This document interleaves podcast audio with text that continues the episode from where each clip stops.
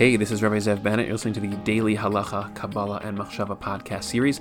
Thanks so much for tuning in. If you're enjoying this content, check us out at yesodblocks.com, where for $9.99 a month you can subscribe, support what we're trying to create, and get access to lots and lots of other content. All the frameworks and concepts that we describe in this series are dealt with there much more at length, and we're adding new content and upgrades to the site all the time. So check that out.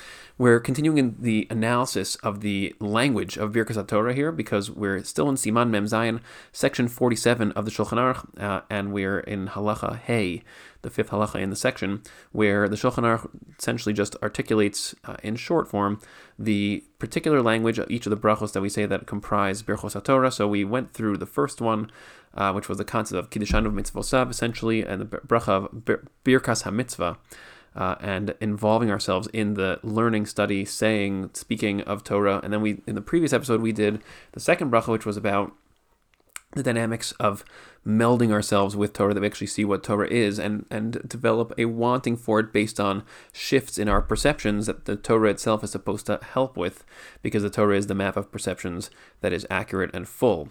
Uh, and then this, the last bracha, the third bracha in this episode. So this is the bracha of what's called Asher Bachar Banu.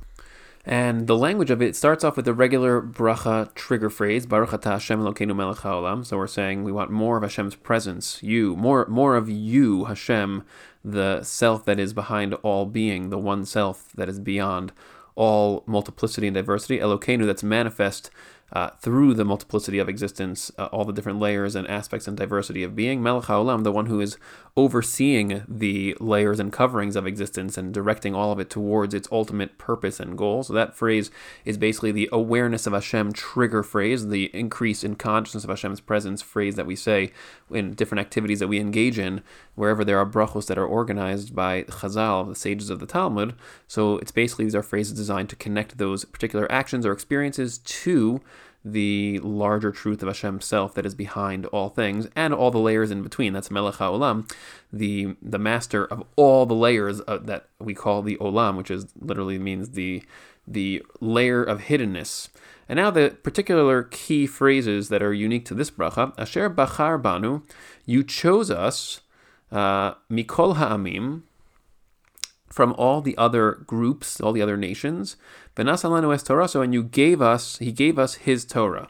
So this these there's really two different things to break apart here. There's that he chose us from among all these other groups, all these other nations, and the second thing is that he gave us the Torah. So we just need a little bit of context as to what this means. Now, the first part that Hashem chose us is actually a fairly well known phrase because even in the secular world, the non Jewish world, people talk about the Jewish people as being the chosen people. And often that has been used uh, both by Jews and non Jews alike as sort of some uh, implication of, uh, of hierarchy, or what people usually say, oh, you think you're better because you're chosen.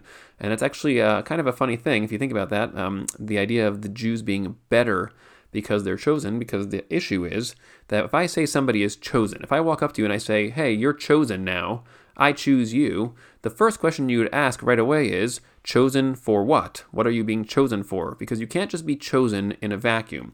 Just like when someone asks, oh, are Jews better than non Jews? Or are, are boys better than girls? Or are girls better than boys? Like, better at what? The whole idea that there's some kind of uh, vague set of, of, of standards that are that imply betterness or worseness in, in, a, in an undefined way is actually a conceptual non-entity. There's no such no such thing as that in existence. So when the then the, the implication is actually when someone says, "Oh, boys are better than girls" or "girls are better than boys," so the implication is usually that there's some kind of a value assessment in which people are trying to what they're trying to say is I think that I mean there's actually a few things that could be that people are trying to say, but the, the basic idea is that there's some kind of ego association in, at play where it's like, well, I think that these people are intrinsically more valuable than those people in some way that we're not really going to bother defining. So the tricky part is that because we are all one self, uh, on the inside, we're all one endless self that is utterly unique, irreplaceable, immortal, and intangible. So, from that standpoint, we are all equally irreplaceable and equally uh, immutable, equally special. Uh, and so, from that standpoint, it's actually a ridiculous idea to try to compare any any people with any other people, simply because from that standpoint, we are utterly incomparable. And in fact, at the root, we are even just the same one self. And so, the comparison is actually silly because you can't compare one thing with when there is nothing else but it. So on the uh, on the other aspect, the other end of us is that we are one self, we are manifest inside of different bodies, each one which has its own unique set of traits and attributes. And so from that perspective, from that standpoint, we are all incredibly different and incredibly diverse. In which case, each of us actually does have a different set of attributes, skills, talents, and abilities. In which case, yes, each of us is better and worse in many different ways from every other person. And so that's uh, actually a true statement. Then the problem is when people just throw out this line like, "Oh, are, you think you're better than me?" It's usually just an ego idea where they're actually applying the diversity and multiplicity aspect, the, the attribute side of our existence, to the essence side, to the soul side, and saying, well, it's fine if you're better than me or worse than me, and let's say you're better at, I don't know, sewing or playing football or jumping up and down or exercising or whatever that's not a big deal. But if you think you're better than me on the level of essence, that you are actually more worthy than me on the level of your in, inner self, the in, in, the intangible self that is the neshama, and that I'm worse somehow, that I actually am replaceable. So now what's happening is they're implying an area of difference inside. They're they're essentially taking from the, the area of difference, the arena of difference and diversity, and they're bringing it into the wrong context, into the area of their of the immutable, intangible self, where the idea of differences and comparisons are irrelevant. And that's when people start to feel bad about themselves and create low self-esteem and comparing themselves to other people. And so that's all that, that that's the problem when you start talking about these kinds of hierarchical comparisons without any kind of real set of standards as to what you mean. And so what does it mean that we are chosen? Bachar that Hashem chose us from the other nations. Well, we are chosen for something specific. We have a particular purpose in existence. And once we can assess what that particular purpose is, then the chosenness idea becomes much more clear, both in terms of what it actually implies and what it actually means practically. And so that's there's actually a, a Gemara which eh, which explains exactly what this chosen concept means. And we're gonna just we're gonna first just ask let's ask the question about the second half here, where it says Benasan lanu es Torah, so that Hashem gave us his Torah. So this is clearly hinged on the first part. Hashem chose us and then gave us his Torah as a result of him choosing us. So let's just articulate the Gemara here for a second. There's two different Gemaras. One that describes, it's also a medrash brought down in Parshas Vizos Bracha at the end of the Torah, that Hashem offered the Torah to everyone in the world. He went around to all these different people and he offered them the Torah. And each group of people said, for different reasons, no, I don't want the Torah. One group said, I don't want it because, oh, you're not allowed to steal, the Torah says.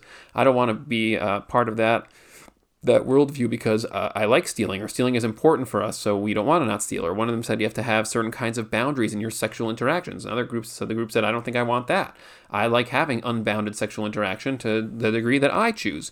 And so those other groups who were functioning through the lens of das tovara, so they're looking at the world and saying, well, stealing is fine because it gives me what I want. And the problem with stealing is that when you look at another person and you see that they have objects that are assigned to them, which is the definition of ownership, there's a self that is there across the way, and then you see that there are objects that are assigned to that self and intangibly connected to them through their perception. That's how that is the definition of ownership that you see that you perceive objects as connected to you intangibly, right? Your your car, your stuff, your phone, these are not things that are physically attached to you. They are intangibly associated with you through perceptions of connection that are actually invisible that we define as legal ownership. And so when you see somebody that has things and you say, well, I want those things, and you take them away from them, what you're now doing is you're actually reducing your awareness, your perception uh, of awareness of the self that is attached to those things. If I, if I steal your phone, what happens is now I actually develop less awareness. I actually damage my awareness of you as another self, and I start to see you as just an object, and I'm blocking out sides of you that are the, the most integrally you that there is. And so that's the problem with stealing. And similarly with sexual, uh, unbounded sexual interaction, you actually are constantly augmenting the body side of your experience of somebody else and reducing the self side whenever you are engaging in sexual interaction that does not have proper boundaries and proper commitment and proper setting to actually allow for a balanced interaction that is both a body level interaction and also a self level interaction.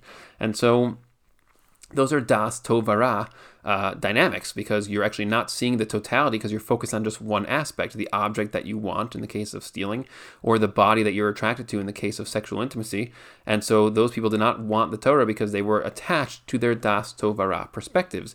And then we were the ones that cho- we actually ended up accepting it. So there's another gemara which describes that uh, there's a debate. I think it's between the caesar and if i'm not mistaken i think it's rabbi Yoshua ben Hanania I'm pretty sure it's Rabbi Shimon Hanania, otherwise it might be Rabbi Akiva, but it's uh, the debate goes like this. The Caesar, the king, the, the non-Jewish king, says to Rabbi Yeshua ben Hanania, he says, um, why would uh, if there's a woman who's been turned down for marriage by multiple people, so then uh, the person who she ends up marrying, well, he's she basically just settled for him. So she just uh, she settled on that guy, and so you know that's uh, that that just means that she's basically a loser. And Rabbi Yeshua Chania responds to this statement by taking a, a stick and he walks up to the wall and he tries to put the stick into the wall low down and it won't go in. So then he goes a little bit higher and it won't go in there either. And he puts it up high and there's a, a, gap in the wall there where the stick is able to push its way into the space. And he says that's the answer to your question. And the meaning of that is that the initial idea, the marriage example, is referencing Hashem and the Torah. That the Torah was being was being brought around. The Torah is the woman going around, and uh, nobody wants her. Nobody wants to marry her. And then finally, we received her. We accepted her. We we received the Torah and, and wanted it. And so the, the Caesar's claim was that shows that the Torah is a loser. It's something which nobody wants because it's not worth anything. It's not something which is desirable. And Rabbi Yeshua ben response to that is he goes up to the wall with a stick and he tries to put the stick into the wall lower down. And lower down in the wall, there's a lot more pressure from all the bricks that are that are that are above it because the lower in the wall, there's more bricks above. So the higher you go, the less pressure there are from the bricks, and that creates more gaps and more space where there is more capacity for the stick to push its way into the wall. Obviously, this is not talking about like a mortared brick wall like the ones that we have today, um, but there's a, it's essentially a stack of, of material that the higher you go, the less pressure there is, and there's more receptive the wall is to receiving that which is being inserted. And he says that's the answer to your question. And his point is that the, in order for the Torah to be for like the for the Torah to be understood, you have to be receptive at a certain state. In other words, the woman that was going around, the problem was not that she was actually not valuable, that she was a loser, like she was not a desirable person. It's that the people that she was being exposed to did not really see what she was. They didn't have the developed capacity to appreciate all of what she actually was. And so it's a difference between uh, a woman who is extraordinarily complex and, and deep and and filled with many many different aspects being uh, on a date with a guy who's very immature and small-minded and not thoughtful. So that guy, there are many, many guys like that, and then and there's only one woman like that. So then many of those guys, all those guys will simply turn her down because they just don't really get what. They, why would they want this woman? And so the the proper guy who's rare, much more rare, is a guy who's able to receive what it is that she is that she is broadcasting, that she is giving, that she has to offer. And so that's exactly the same concept as when Hashem chose Avram. If you look at the story of Avram, we have this much more in depth on the Chumash cast at yesodblocks.com. But uh, the basic idea of who Abraham was is he's a person who was able to pick up the broadcasting signal of Hashem's presence in the world. He was receptive in a way that other people simply were not. And that's because his particular character structure and his the things that he'd gone through in his life allowed him to develop himself in such a way that he was not as much embedded in the das tovara distortions of his time period. So he was able to actually slowly uh, uh, uh, develop his ability to receive Hashem's presence, the signal of Hashem's transmission inside the world that's always being blocked out by our das tovara, distorted uh, over fixation on the things that are in the world, as opposed to seeing the totality of what is in the world and what is beyond the world. So he was chosen because he was receptive. He was able to receive from Hashem, and that's exactly the same thing here. That the because we our chosenness is a, is a function of that chosenness. We were chosen to be what we are because we received Hashem's presence.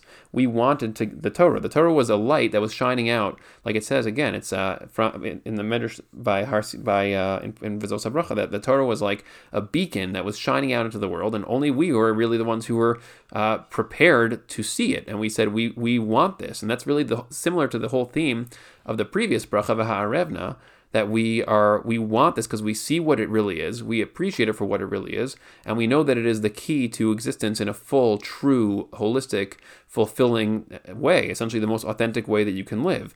And so even if you don't immediately experience that with the torah that's what the second bracha was about we're asking that we should begin to to reformat our perceptions to see it as it really is which is what we shared in the previous episode. And then this last bracha is the articulation of, well, what are we supposed to do with that? So it's basically saying, Hashem, you chose us to be this because we are we were receptive to you to what you were sharing and then we took we're, we're taking that and we now want to transmit that into the world uh, uh, in, in, response in other words we are we're like prisms. We're, we're, we are booster transmitters. We are network nodes. So Hashem is transmitting, and then we're we're we're like uh, if you have a Wi-Fi node in your house, so you can have uh, the the basic Wi-Fi, then you have a node which is a booster node, which allows the Wi-Fi to then spread further. That's what we are. We are like the moon is to the sun. We're supposed to be the reflection of the light of the sun into the world uh, through our own our own channel. And so that's what we were chosen to do. So when I said Asher Bachar Banu, that's what we were chosen for. Because we were receptive, because we were looking to receive Hashem's presence, so then Hashem chose us to be the transmitters as a function of our receiving. And that's exactly what the Torah is. We're basically receiving Hashem's thoughts, Hashem's being, essentially, and then we are absorbing it and manifesting it further into the world as a as a uh, as a way to bring the world's overall idea, uh, landscape, concept landscape, perspective landscape more and more back towards what it was once was before the distortion of the Eitz Hadas was uh, was initially created and spread. And so that's really the second part. Es Torah, so that Hashem gave us His Torah uh, as a result of our receptivity. That since we are receptive in that way, we receive the Torah from Hashem. We are able to pick it up because we're actually prepared to hold it, and then we share it further. And that's really what we're doing. And as we as we learn Torah, so this is the the third of the three brachos here, and they they really all kind of form uh, like a, a, seamless seamless unit, seamless entity here, where we're basically saying there's a mitzvah for us to immerse ourselves in Torah, and that brings us that connects us to Hashem, and that's really stage one. It's like you're trying to plug yourself into Hashem again. Remember, you were saying these brachos when you wake up, so you're a little bit uh, de-Hashemmed. You're having you're having a little more of the das tovarav of, of your body and of being asleep because you were sleeping uh, until that point, and so then you you start up by saying, okay, there's a mitzvah to learn Torah. That's how I reconnect myself to the Hashem process. That's what a mitzvah is, a groupifying dynamic of learning Torah. And then we say, but let's actually let's actually ask that we should uh, try to access the headspace. That this is what we really want because this is actually the full truth of reality, and we want to we want to want what is, we as opposed to wanting what we wish was how things were. So it's that, that, was what we discussed in the previous episode. And then ultimately the culmination of that is the is the bracha that connects the role that we have that we are actually the the receivers of this because of who we who we have become as a people uh, in contrast to those who have not yet become anything like that. And then we, we we receive that in order to transmit that into the world to the world to bring the world back to the state that it's supposed to be uh, in the pre das phase. And that's what really what these three brachos are. So I hope that was clear. And we're going to move forward to the next halacha in the next episode. So hopefully these this will add layers textures colors to your experience of saying these brachos as they operate as awareness expansion uh, tools to help you um, connect your Torah learning to Hashem and your general perspectives of your Torah learning uh, to Hashem and deeper and deeper levels. Thanks again for tuning in and looking forward to having you join me in the next episode.